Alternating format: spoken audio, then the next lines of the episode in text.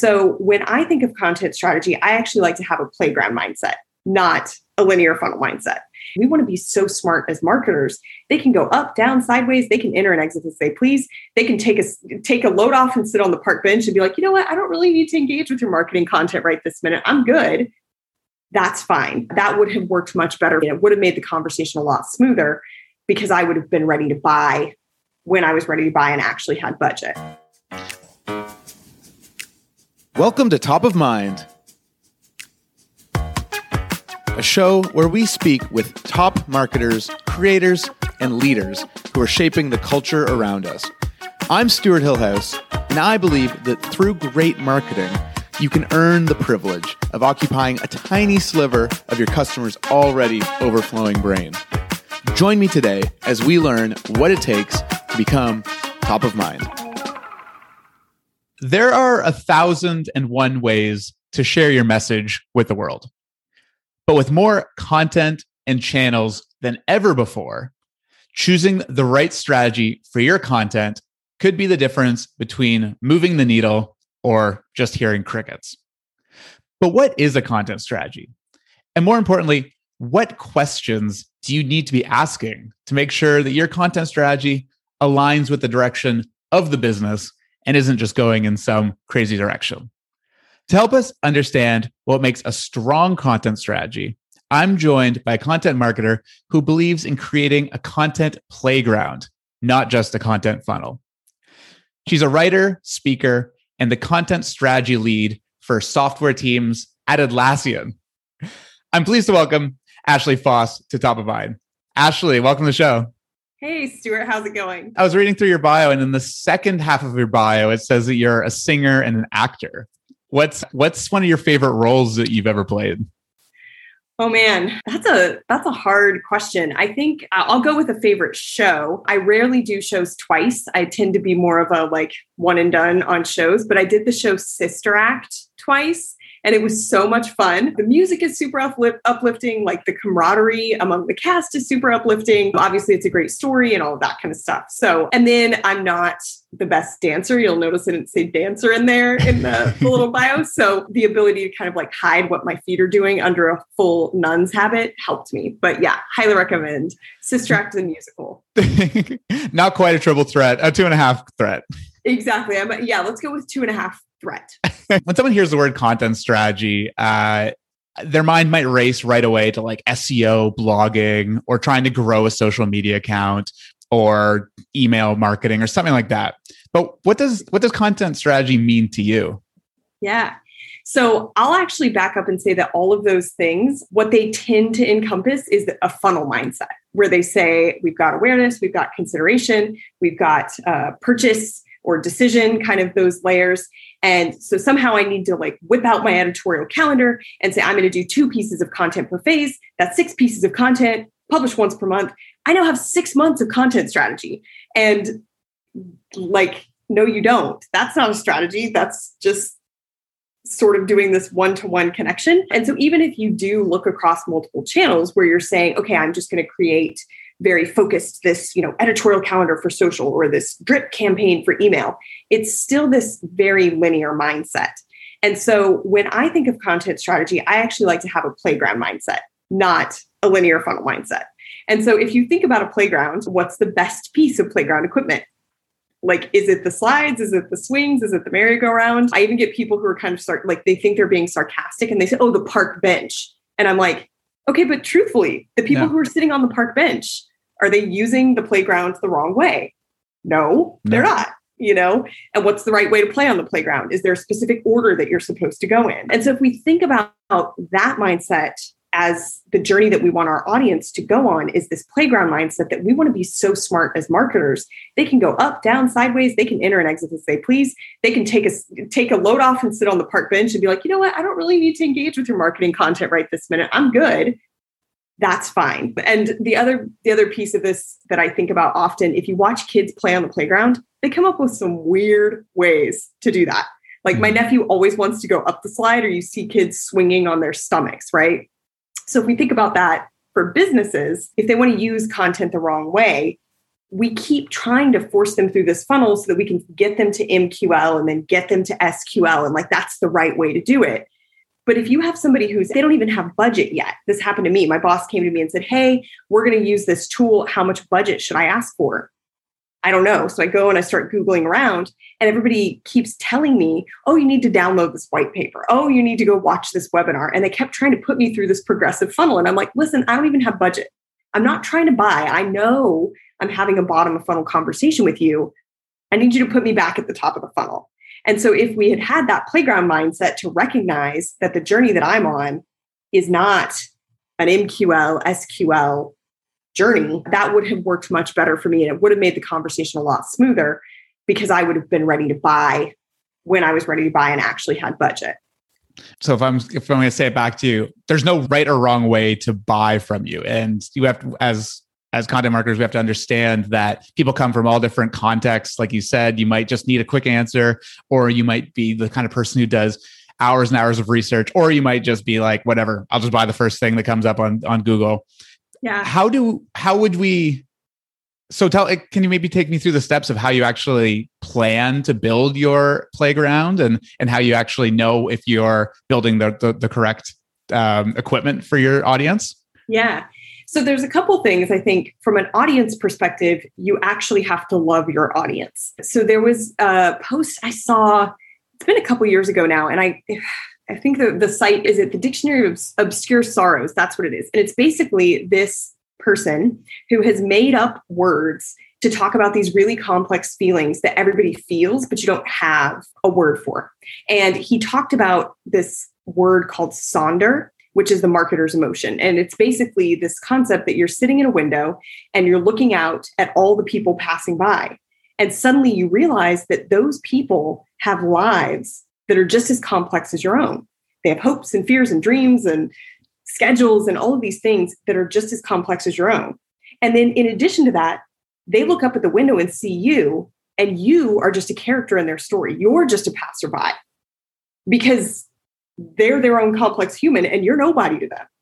And so, when you realize that, if you apply that to your audience and you start to think about this person is just as ambitious or scared or struggling or happy as I am, how then might I interact with them? And so we talk all the time about customer personas or user needs or pain points. But like, do you love your audience? Do you want for them the same things that you want for yourself? Because if you do, you're going to treat the persona document or the user pain points or the list of challenges very differently than if you just think of them as like, well, as a marketer, I'm supposed to know my audience, right? Do you love your audience? So I would say that's the first thing. I want to delight them. I want them to have that aha moment. When I see people get excited because they have, you know, when I see them have the same excitement I have about what I do, about what they do, I get really excited. I'm like, how do I make them like how do I be part of that? How do I help them have that? So that's the first thing is this this delight and this love for the audience. Once you have that, yes, you can translate that into your perfect planning documents or whatever. The next thing that I like to think about, instead of mapping content to the funnel, I like to map it to content depths. And so we think about conceptual, strategic, and tactical. And so you might think like, that's still three phases. That's still just a linear journey, right? And it's like, no, I'll talk kind of about each step and then I can give an example that proves, like, ah, you're right. You can go up, down, and sideways. So conceptually, that's really helping the audience frame up the problem space. It's the what and the why of the idea at the strategic level, you're helping them frame up the solution space, not just your solution, but possible solutions. And you're teaching them kind of the key knowledge components and enabling them to do their own research. And then at the tactical level, that's your nitty gritty, step by step stuff. So in my bio, I talk about being a fitness fiend. So the example I tend to use to, to demonstrate this is to say, what does it mean to be healthy and fit? And most people agree it's some combination of diet and nutrition. But you're going to answer that question very differently if you're runner's world versus muscle and fitness versus yoga journal. And so when you think about it that way, to say, oh, tactical level, 10 tips to build bigger biceps. Why do I need to build bigger biceps? Or why do I need to do these muscle, like, why do I have to work the muscle different ways? You can pop up to the strategic level and see, oh, here's how the muscles work together. This is why they get bigger or why they get smaller, right? Or if you happen upon oh, I see someone at the beach. Like, man, they look really fit. Like, why do they look like that? And you start Googling around, and you realize, oh, they follow a bodybuilder style workout, they eat a high protein diet. Huh. How do I get more protein into my diet? And you jump all the way down to the tactical level and you get your five chicken dinner recipes for, you know, food this week, right? And so when you start to see it that way, you realize that the depths don't translate into just another linear journey. That's so smart. And and the way you describe that too is you can go from not understanding the problem like you kind of mentioned at the at the early stage of any buying journey the person might not even know they have a problem but they see someone who has something that they desire whether it be a, a, a good body or maybe they work at a company that has a faster software solution or whatever the however they come up with realizing that they want something different yeah and you help them define what the problem is and that there are solutions out there to fix it. But then you can very quickly jump into here's a chicken meal that you can prepare tonight. But then you can also go back high level again and say, but why did we eat chicken instead of just vegetables? And so right. it, it's it's I see now the the playground metaphor works really well because you can bounce up and down really quickly without ever losing the reason why they're on your website in the first place. Yeah. Well, and the other thing too is this helps you to have this omni channel strategy, right? Like it's not just where they meet you on your specific owned property. This could be on social media. This could be at a conference. This could be in a one to one conversation. They hear this podcast and now they're like, oh, who is this Ashley girl? What does Atlassian do? How does Atlassian tie to the playground methodology? And it's like, well, if you go and you start searching around, you'll see that we talk about things at a conceptual level, how to work better as a team, how to collaborate better. You don't have to buy our products to be able to use the methodology of working together better as a team. And in fact, we actually give templates for here's how to do it with sticky notes, here's how to do it with like Miro or Mural, and here's how to do it with a Trello board or with Confluence. So, sure, you can do it with our products, and we would love for you to do that. We're happy to tell you and show you how to do that.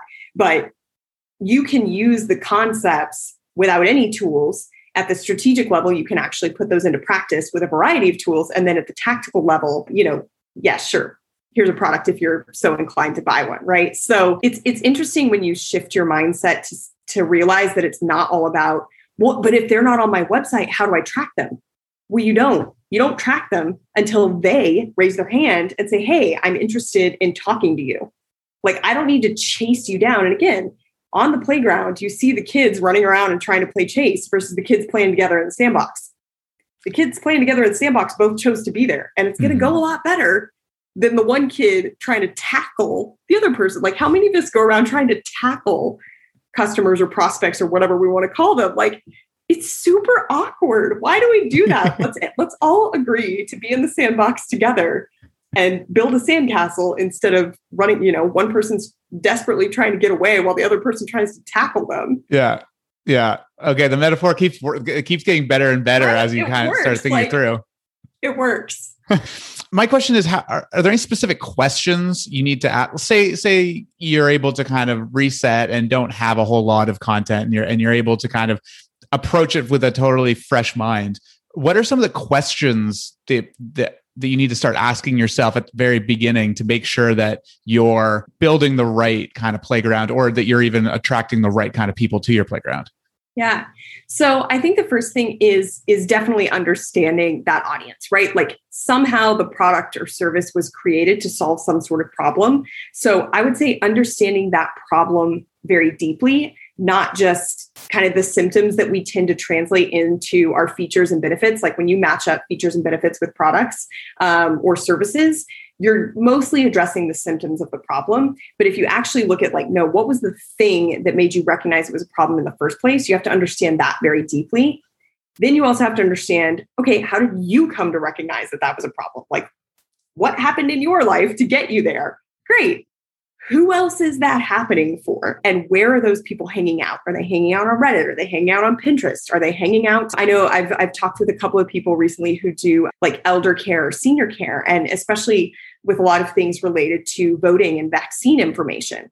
Like this ability to do online scheduling for vaccines has been really hard in some communities. They don't have fast enough internet to hit refresh to, to get a spot, right? Or they don't know oh, I have to go through this and I have to answer these questions. So the mindset that like, well, scheduling is hard. We just need to automate it. Okay, but what about the person who doesn't even have a computer or an iPad, right? So thinking through again holistically, where are those people hanging out? What challenges do they have from like an accessibility standpoint, from a knowledge gap standpoint? What things do they have to know? Like you have to believe the vaccine works. You have to believe mm. that you can in fact go and get a vaccine. If those fundamental beliefs aren't there, the scheduling is not the problem. Like you have a, a fundamental problem that's underlying the scheduling problem. So that would be the second thing. I think also understanding the competitors in the space. And again, not just like, oh, I sell this type of SaaS product. Who are my direct SaaS competitors? Well, sticky notes are a perfectly valid competitor in some cases. Spreadsheets, how many companies are still using spreadsheets? And so when we go to them and we say, oh, we're going to sell you Confluence or Trello or Jira, and they're like, no, my spreadsheet is just fine.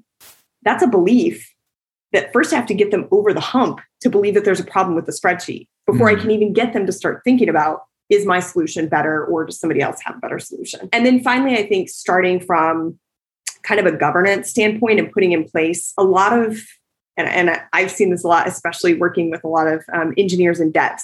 Everybody wants to tell the whole story to every audience on every channel at all times. And it's like, man, nobody has time to read your 20 page thesis. But if you break it up across channels and across different depths and across different asset types, then you can go in and cross link all of that. So when you think about it and you start getting into the tactical side of is it email? Is it a Twitter post? Is it a LinkedIn post? Um, is it a, a video? Okay, is it a long form video or short form video? Is it a podcast? Is it live? Is it recorded? Right?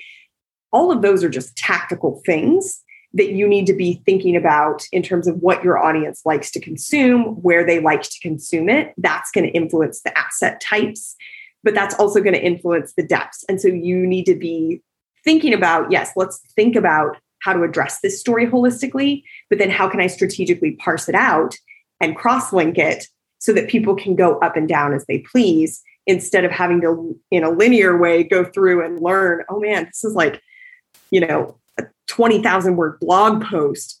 Right. still haven't gotten to the tactics. Like I just had one question. Yeah. Know? And then at the bottom it says, you should read this one next because this is part two. Right. right. Exactly. Exactly. So maybe I'm maybe I might over, be oversimplifying it, but what you're saying is you can have so let's say you've got three kind of like high level conceptual ideas that you're trying to understand, um, trying to explain for. Maybe it's like remote work and payroll and like accounting or something like those. Th- those you're you're a software solution that does accounting and payroll, and you work best with remote companies. So you're kind of those are high level conceptual things you can talk about and then you've got strategic like how to or why why you need to think of this way and then tactical here's how to do the activity or like figure something out. And so what you're saying is you can then do so you've kind of got like three times three times three times however many number of topics there are like keywords you want to go after or like relevant ideas you want to tackle then multiply that again by the number of channels you want you want to be on whether it's blogging then marketing and email and then social media. So in theory you could make let's just say it's like 50 you've got 15 topics you want to cover across those three depths. Yep. You could do that across every medium. You can cover the same topic across each medium. So in theory that that 15 can become like 45 or 70 really quickly and that's yeah. just three topics. Right but right. that, that's how many pieces of content can come from very being very strategic and making sure you handle it from every angle yeah yeah and then once you start cross-linking all of those topics with each other you now have additional pieces of content like you could run it as a series so you mm-hmm. could if you say you know like let's say especially the kind of more straightforward tips content like listicles tend to do really well on social media but you could package that up to say run a blog series that's five you know, five new tax laws or five changes to the tax code that you need to know in Q1.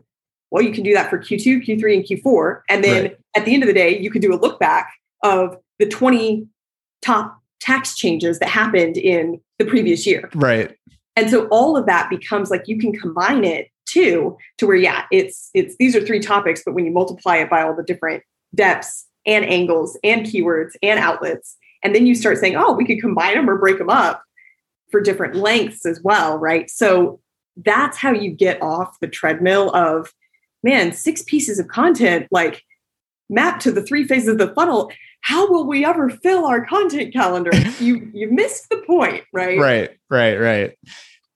That's that's super helpful for for those who find it tricky to come up with new ideas. Like, don't worry about that. Just kind of map it to the playground and the ideas will just kind of keep coming as as you as your customer figures out how to play around. Yeah. How about like measuring that? How how does that all of a sudden change the methodology behind like understanding whether someone is qualified? I mean everyone everyone who's listening to this has different sales processes but hopefully like maybe maybe in 80% of cases marketing comes before sales and and and they've been educated somehow. How do you think about now measuring the effectiveness of your content playground? Yeah. So there's a couple things there. The first is that you don't need to measure like all metrics do not need to be optimized for all channels and all pieces of content at all times. Like it's going to be really hard to optimize for reach and engagement and CTR on the same post. So if you think about like LinkedIn, for example, that algorithm really values comments, comments and likes, basically engaging with the post as kind of an input to increasing reach. It doesn't value and most of the platforms they want you to stay on the platform so if you're trying to tell people go click this link to go over here and read this content the platforms are not going to prioritize that versus you ask a question or you say something controversial or you have a hot take and people are commenting the algorithm, algorithm really likes that. And so the more people comment and the sooner they do it the reach goes up. But what you'll see in your ctr metrics is your ctr is really poor. The flip side of that is if you're trying to get somebody to come to an event and you want them to register or you're getting you know a webinar or something like that you need to have them like the only thing they can do is click over because otherwise they'll just like people are lazy too. They don't want to have to click. And so the if the only if they can do anything besides click, they're going to do that thing because yeah. it's a lighter lift.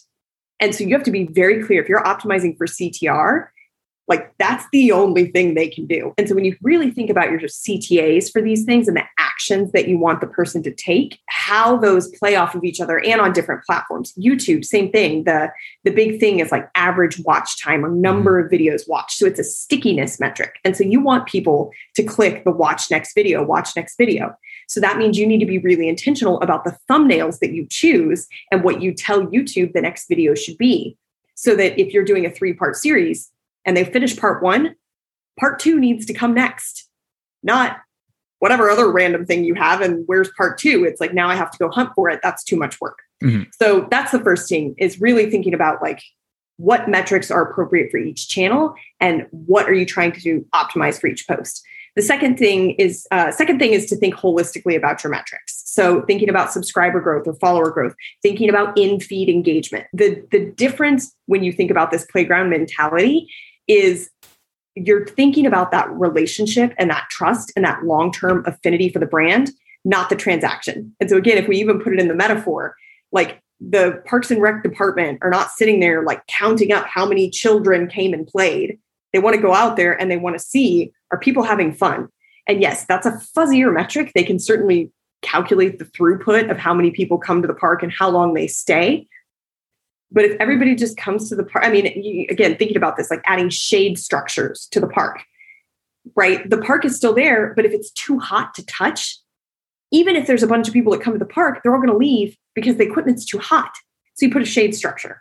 And so as we think about this from a metrics and holistic standpoint, like how do you measure the lifetime value of that customer? How do you think about reducing churn? How do you think about upsells? How do you think about cross sells? Not just that one transaction on a landing page which brings me to the third thing of you know gated content mqls sqls why not instead of trying to infer if somebody is qualified or ready to buy you just let them learn for free and they'll raise their hand when they're ready to buy.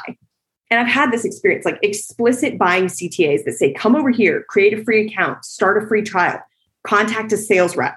All of those are a much higher buy intent than fill out 24 20 form fields for this white paper. Like, I just started on a new team. I'm trying to learn about the space. So I'm going around all the competitors and downloading all their stuff. I am not in any way a prospect. In fact, I am a competitor and I'm just screwing up your leads. Like you just got junk leads, right? You know, a couple years ago interviewing for jobs and I'm like downloading everything. And I felt so bad. I'm like, the poor marketers are like, we got a live one. No, she's just a job candidate. Like she's just she's downloaded four things in 20 minutes. right? And so instead, if you had had said, you know, book contact a sales rep, obviously I'm not going to do that as a job candidate or a competitor I'm really only going to do that if I'm a prospect or a buying person. And so I actually um, really like what Chris Walker, he's over at Refine Labs and he's like ranting about this and saying, quit assuming demand. Wait until somebody raises their hand. Like if you want to close 100% of your leads, then actually have leads, which are the people who raise their hand for a buying action. So over the years, I've gotten more vocal about you should just ungate everything and only gate buying actions like a free trial or create an account or request, you know, a contact from sales or something like that. Like don't gate anything else and make your CTAs very explicit because you're not tricking anybody into buying anything. Like, haha, I'll get you to the end of the blog post and then I'm going to trick you with no, I am in no way tricking you. Like it's better for me to educate you about problems, solutions, and implementation and then when you're ready, you come to me. I don't have to chase you and tackle you. I've made a lovely sandbox with a lovely castle. And when you're ready to plant your flag, I'll be here. I have a I have a nice sturdy turret for you. You know, and so that that measurement side of it, there's the engagement piece and the the sentiment piece and the relationship building piece. Measure those things.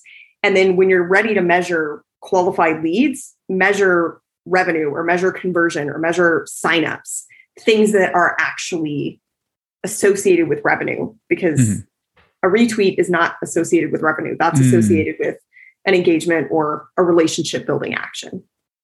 What what would you say to then a marketer whose maybe role isn't revenue tied directly and their job is to increase the audience so their job is to capture emails or grow or grow a following it becomes kind of tricky then where the person's like yeah, sure, I want to ungate everything, but I my metric is number of emails grown. How do you? Is there a way to think about that differently, or does are those just not aligned um, objectives? So I would say there's there's two things in there. The first is why do you want to grow your email list? In most cases, it's because they want to use it as a nurture campaign. And so mm-hmm. I do think that it's worth asking for email addresses from for subscriber for newsletters so and, and we do this off of our learn intent content so for example we talk we have a whole microsite that talks about agile methodology and how to implement it and different tools you can use different ways you know different potential pitfalls those kinds of things. And so we have a newsletter that is specifically targeted at those learn intent topics. And so we say hey you'd like more topics like this sign up we'll send you a monthly newsletter. In that case they know what they're getting. Yes i love to see those lists grow but that's not I, those are not leads for me. That is a list that is an audience that is interested in this learn intent content so i would say that's the first thing is separating what you call a lead from a list or an audience. There's a lot of metrics that are specifically tied to audience growth. So again the follower growth like you're talking about on social great. That's all ungated content. That's all follower stuff. An email subscriber list is not a list of leads. That's an email subscriber list, which is very different. And then, you know, from pure, like very kind of traditional top of funnel organic entrances or number of page views or impressions. But again, those are not leads. Those are an audience, but they're not leads. And so at the point where they, if if you're separating those audience growth and engagement from revenue metrics, like, I actually think that's great. And I don't think those things are at odds. They become at odds when you say, well, but I need to grow my email list. Why? Do you think those people are leads or do you think those people are an audience? I think Robert Rose actually at CMI wrote a post in one of his newsletters like a couple of years ago. And then he's got two, I think, in depth articles about this about an audience versus a lead and kind of like, do you need both? Are they the same thing? How do you treat them? And i his his stance is that they are different and i totally agree with that. Like a lead is someone who has raised their hand and say i'm interested in buying come sell me. Mm. an audience is someone who wants to consume content and build a relationship. And so back to your point about what is the the action you want someone to take, your audience email list, it would be a perfect group of people to email saying sign up for this thing, sign up for the session we're going to be hosting for free and the only button they can click is sign up. And then right. they'll show up again and then maybe at the end of it then your call to action is come come uh, chat with a salesperson if this is a problem but maybe yeah. some people just like sitting on webinars. yeah. Yeah. Well, and it's funny too, because so many webinars, I, again, you're not tricking anybody. If somebody wants to come and understand what your product does and how it solves their use case, great. Tell them that. Say, this is a pro- this is a very in-depth product use case about whatever the use case is. There are people who are very interested in knowing about that, eh, you know, as opposed to shorter demo content or reading through a tutorial. But don't pretend that like, we're going to talk about these five trends in content, but the only way you can get access is to buy the research. Like that's, yeah, I mean, again, it would be the same thing. I have obviously mentioned Atlassian a number of times. I've mentioned our products a number of times. You get a ton of value out of this. Well, hopefully, you get a lot of value out of this conversation. Whether you go to our website, whether you buy our products, whether you look at the free content that I'm touting that we produce, like the conversation has value on its own. And so, mm-hmm. because I work in this context and I apply these ideas in the work that I do, it makes perfect sense for me to talk about them. But nobody is coming to this podcast feeling like they're being sold on Atlassian or any of the other things that I mentioned. You know, mm-hmm. the only thing they're being sold is an idea that they can go and implement themselves. Mm, mm. I like the idea of like trying to sell and not trying to, but if you want if you're open to it selling an idea because then once that person's bought into the idea they uh, then become like your perfect customer because they right. they they're already bought in and if they just keep reading your stuff they're like okay yeah of course i'm going to buy this yeah yeah it's kind of like well, the first step yeah and you look at what hubspot has done i mean they fundamentally changed how marketing works and it, has been interesting to see their own kind of shift as as sentiment has moved away from gated content and they recognize like the flywheel model and they're they're trying to reinvent how we do marketing as well. And mm-hmm. so you can get a ton of value. They've got templates, they've got marketing thought leadership, obviously they've got the inbound conference. You can go consume all of that without actually having to buy their, you know, CRM or marketing automation platforms. But if you're ready to buy a marketing automation platform, I mean, HubSpot is like the clear choice. It's I obviously don't work for any of those three companies and we can talk about funnels and measurement and methodologies referencing them without actually having to go buy their products because mm-hmm. they've mm-hmm. all done such a great job of content marketing and educating you about the space where they happen to play from a tool standpoint. Yeah, that's a very cool way of thinking about it. Last idea I want to cover here with you, Ashley, is around this idea that some marketers feel like they're very adversarial towards their audience. And we kind of we kind of touched on that earlier, saying like with with the idea of Sonder. Sonder's a good thing. That means you recognize that other people are complex and they have ambitions and struggles, and you may, might be able to help them, or maybe they'd be able to help you. But then there's the opposite mindset that a lot of marketers have, where it's I know better. What the hell are they doing? I need their email. Like I'm I'm spending so much time and effort to put this content together. I better get something out of it. Why do you think that mindset exists? Yeah, I mean, I think it's I think it's driven by this old school funnel mindset that that says that I have to chase you. That like my job as a marketer is to force you to move from awareness to consideration to decision. And you look at the language that people use, right? Like yeah, we need to lock this person down.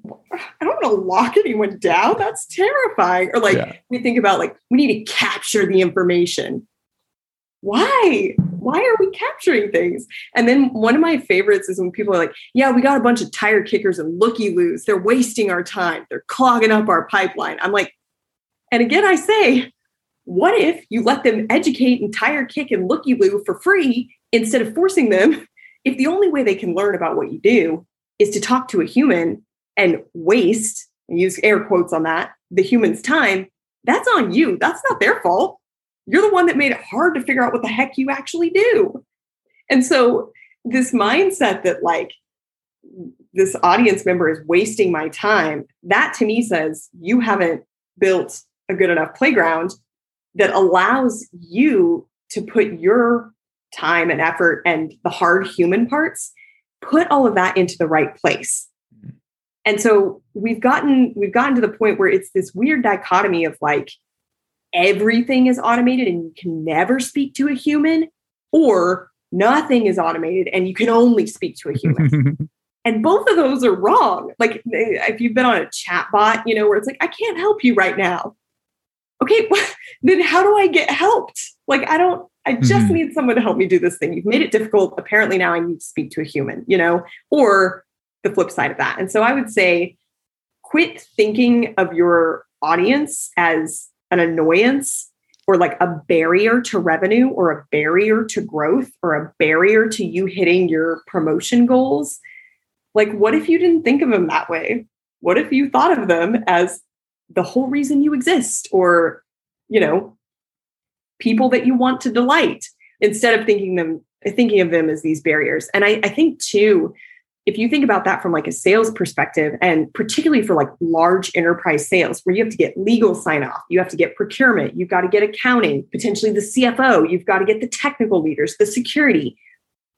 If your mindset toward all of those stakeholders is that they're a barrier to the sale or they're a nuisance in the sales process instead of hey this is a partner and this is a stakeholder that is helping my you know user or champion or buyer whatever you want to call them. We actually there's a, a rep that i've worked with for a tool that we use that has done it. He is an excellent salesperson. Every time i i deal with him i'm like that guy is good. And it's because he works with a number of different teams. And so he comes to me and he says hey ashley i actually spoke to this other team and they're solving this problem. Do you need that too? Well in fact i do. Like thank you so much right and so I don't feel like, yes, he has just extracted more money from my budget by telling me that, hey, this other team has this. Do you want it? Yes, yes, I do. Well, now he's got two teams that have it or three teams that have it. And so now he's figured out, you know, I've got enough teams. I bet you I could go talk to procurement and get a licensing agreement for a couple of years or for, for longer that goes across the whole organization. So that's what he's done. He got an intro to our procurement person, and now he's having a conversation about an enterprise wide licensing system. We're all happy about that because now we don't have to go in on the back end and deal with accounting and which team gets charged this or that amount of money. Procurement is happy because they don't want to deal with all of those individual transactions. And so he's, for him, it's great because it locks him in as the vendor that we use for this particular service. And he's the one that's in the system now. Mm-hmm. But for us, it solves a problem on the back end. And procurement is no longer a barrier. Procurement is now a champion and solves my problem, solves procurement's problem. And fun fact, he gets more money. Yeah. right? yeah, like, yeah, exactly. It worked. It, he, it might have taken a little bit longer, but at the end, the, the, the commission he gets from that is much higher because now all of a sudden it's like the deal size is way bigger than if he just has one team working on it. Exactly. And I trust him, right? I'm super transparent with him about our budget, about our needs, about what's what I'm hearing from other teams that may impact him because I trust him to not you know misuse that information. I refer other teams to him. I'm like, "Hey, he'll take care of you" because I trust him and I know he's not going to screw me over in that relationship. And so again, if he thought of me as a barrier of like, why isn't she introducing me to people? Or like if he had hounded me, like when I first you know, when the relationship was first passed off to me, he didn't hound me for introductions to everybody else. Mm-hmm. Like he's never, never done that. Right. And so now I'm much more willing to make the introductions because I know he's not going to hound me and do something that that breaks that trust. Yeah. And so he could think of me as a barrier to all the other teams, or he could think of me as an ally that if he builds that trust, I'll introduce him. If he doesn't, you know, if they do a good job and they deliver, other people will see that work and be like, hey, who are you using for that? And now I'm happy to introduce them. Right. So again, Love this that. mindset Use- of like gating and I have to, they owe me an email address. They don't owe you anything. I, oh, you yeah. Know? Just think of them as an ally. I think that's a perfect kind of cap to it is just if you treat them as an ally, meaning share information freely, be open to to chatting if they need it or laying back if they don't need it. But thinking long term, I think that makes a lot that makes a lot of sense, and it plays perfectly with the playground and metaphor that just so perfectly allows people to jump in and out, figure it out, and do their own thing, but be there when when they need you. Yeah, exactly. Awesome. Well, this has been so great, Ashley. Thank you so much for sharing. This has been super helpful. And Ashley does a great job explaining some of these ideas in more detail uh, on LinkedIn. So make sure to go find Ashley on LinkedIn and uh, say that you found out about her through this show. Thank you so much, Ashley. Yeah, thanks, Stuart. It was great chatting. If you enjoyed anything that you just heard, you're going to absolutely love what I'm about to tell you. If you go online to stuarthillhouse.com and hit the subscribe button, you'll be added to an email list where I share exclusive content related to this show. This is where I'm going to share my key takeaways from each episode, including my highlights, top of mind takeaways, and next steps that you can do to put this advice to action. I also share some real life breakdowns of marketing campaigns that I'm seeing around and how I'm using it in my work.